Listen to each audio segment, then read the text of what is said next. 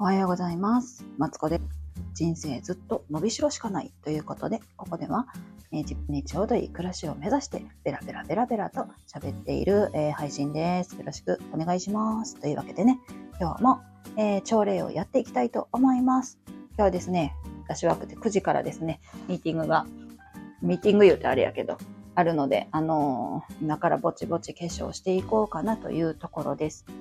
ねえ、子供がね、あの、鼻血祭り中で絶賛。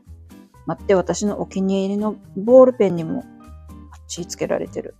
毎日ね、すごい大量にあのティッシュが消費されてます。ちょうど、あのー何？大大量買いをしたとこなんで、よかったです。うん。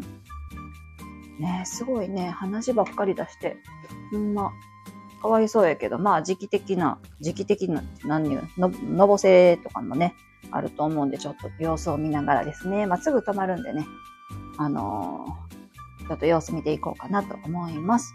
えー今日の目標何にしようかな。今日は、今日はですね、掃除機を私は毎日かけないので、今日は掃除機をかけようかなと思います。ね、部屋をね、やっぱ綺麗にすることで、まあ、心も晴れやかになるはずということでね。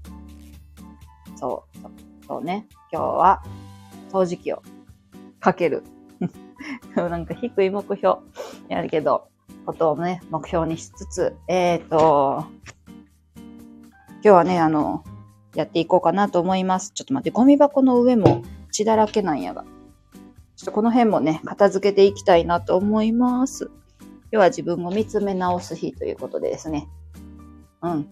なんか、すごいわ。ちょっと子供の 後片付けをしながら、ね、今日も皆さんぼちぼち過ごしましょうということでね、えーよろしくお願いします。それでは、失礼します。